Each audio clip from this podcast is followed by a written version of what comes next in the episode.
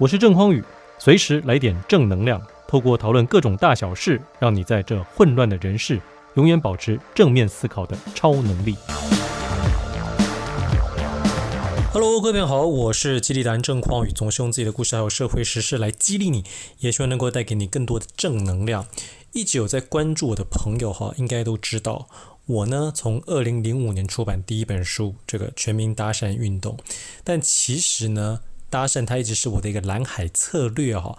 我希望能够做到的是鼓励大家全方位的自我提升，所以我在这几年呢，是用激励达人这样子的一个名号啊，在持续的呢跟大家做一些内容的分享啊，还有产出。它也是一个自品牌的建立的过程。那么这个自品牌的建立呢，也可以说就是一种创业。所以我当然了，也真的就成立了一间公司。那么在做的事情也非常的多元。我特别感受到啊，也是我书中一直在强调的重点，就是 各位你有没有发现呢？其实当你走上创业啊，或者你走上自品牌建立这条路上，你会发现创业开拓业务跟你搭讪想交女朋友这两件事基本上。非常相像，可以说完全一模一样啊！怎么说呢？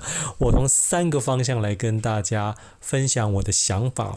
第一个就是呢，在创业的时候，各位，你看到好的客户啊。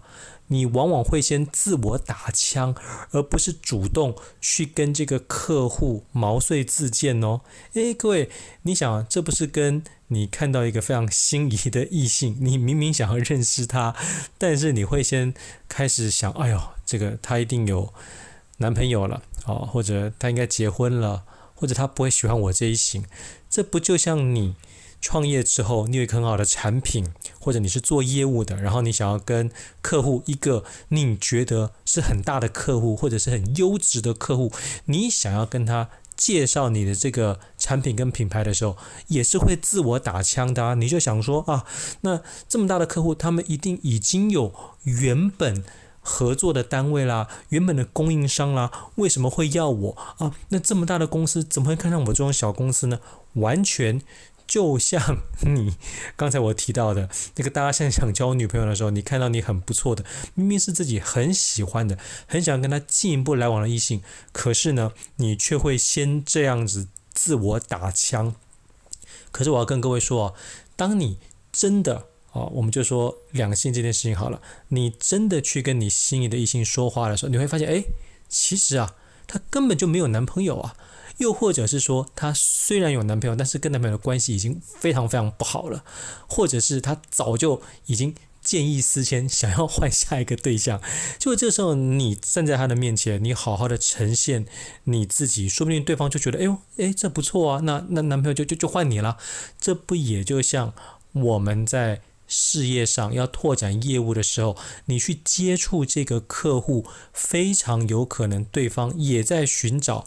另外一个供应商，一个他觉得更好的供应商，因为他跟原本的关系可能已经搞差了嘛，或者原本的这个供应商并没有办法符合他的期待，所以各位千万不要再自我打枪、自我矮化了。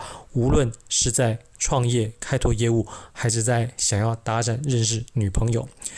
第二点呢，就是我觉得很多在创业拓展业务的朋友，他不懂得。把量做大，并且啊，很容易会因为一次的毛遂自荐失败呢，就为了这个失败，一直不断的踌躇满志，暗自伤神呐。诶，这不也好像 你在想要交女朋友这个搭讪这件事情是一样的？你没有发现很多人哦，呃，都会讲说，哎呀，我再也不要这么做了，我觉得这样很丢脸。那我就会问他说，好，那你到底？呃，这样子去呃，主动跟你想要认识的异性攀谈，你试了几次？一次、两次，或者是三次？你光是失败个一次、两次、三次，你就开始认定未来的每一次都会失败？那这不是也是一件很鸟的事情吗？明明你就知道当你把量做大的时候，就好像你在业务上，你去接触很多不同的客户的时候，你自然就会发现呢，十个之中可能会有一个或两个，呃，愿意听你好好的介绍自己的产品，并且最后跟你买单，不就是这样子吗？而且你一定要知道，当你接触越多客户的时候，你就会发现这些客户里头有一些。他是比较在乎所谓的性价比的，就你的价钱呢，可能没有那么的高哦，但没有那么高的同时，诶，你提供的品质其实是不错的，所以他就会选你啊，他不会选那个很大的厂牌，虽然感觉好像诶，用起来好像很牛逼，但价钱太贵，他不想要负担。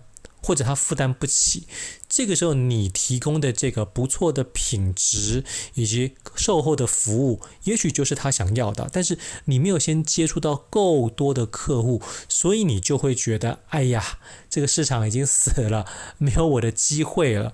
然后你就不再去行动，这不是让自己的市场越做越小吗？在两性的市场里头也是一样啊。你认识够多人了吗？你说，哎，为什么我认识的都有男朋友？或者都已经结婚了，天底下有这么多人，你一定是认识的不够多，才会发生这样的情形，不是吗？所以你一定要懂得，一开始的时候就要把量做大，你去接触到够多的异性，你接触到够多的客户，一定会遇到能够欣赏你的人。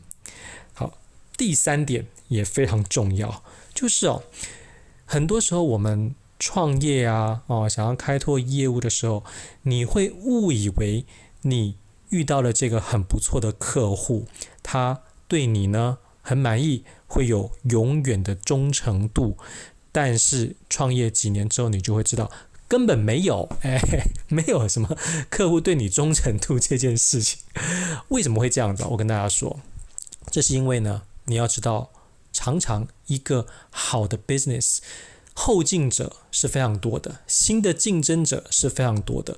可能呃，别的原本跟你不同产业的人，他看到你这行有利可图，就会跳下来。那么他夹带着原本比较庞大的资金啊，或者技术力，可能就会把你打趴啦。呀，那你以为你跟原本这个客户有忠诚度？好。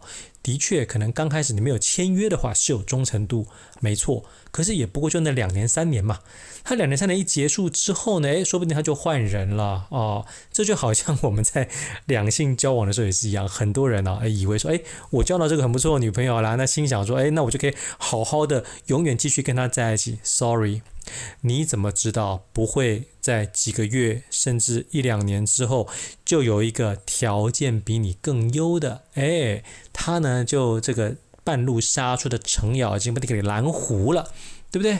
另外呢，也有可能是你自己哎，因为跟这个女朋友在一起的时候，你就开始摆烂，你就松懈了，你就觉得你没有必要再好好的维系这段感情，或者是你开始。不求长进啊！你没有想办法让自己不断的提升，让对方觉得你是一个很有价值、想要永远跟你在一起的人。所以，当他看到另外一个不错的，他当然就有可能跑掉啦。哦，虽然你说，哎，那结了婚之后会不会发生这种事？也是会发生这种事啊。尤其现在人哈，这个对于婚姻呢，不再像以前一样，觉得我必须要守住，好好守住，死守这个婚姻。他觉得有更不错的对象，或者你不长进，他可能就哎跟别人在一起了。这不就好像你在跟客户往来的时候也是一样，你千万不要以为有所谓的忠诚度。怎么样可以打造所谓的忠诚度？最好的方式绝对不是靠什么合约绑死对方啊，这么威胁啊，或者是幻想对方会有忠诚度，不是的。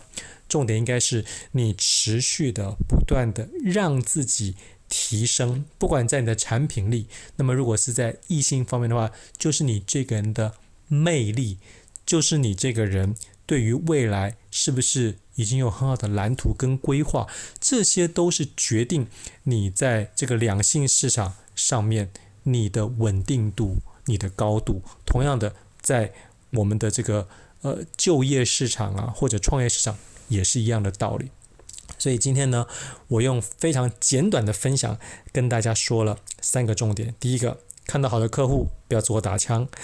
你要懂得把量做大，然后不要呢因为一次失败就懊悔不已，以及呢不要相信有忠诚度这件事情，必须要不断的自我提升。创业想要开拓业务，跟你搭讪想要交女朋友，基本上都是一样的事，继续努力，永不松懈。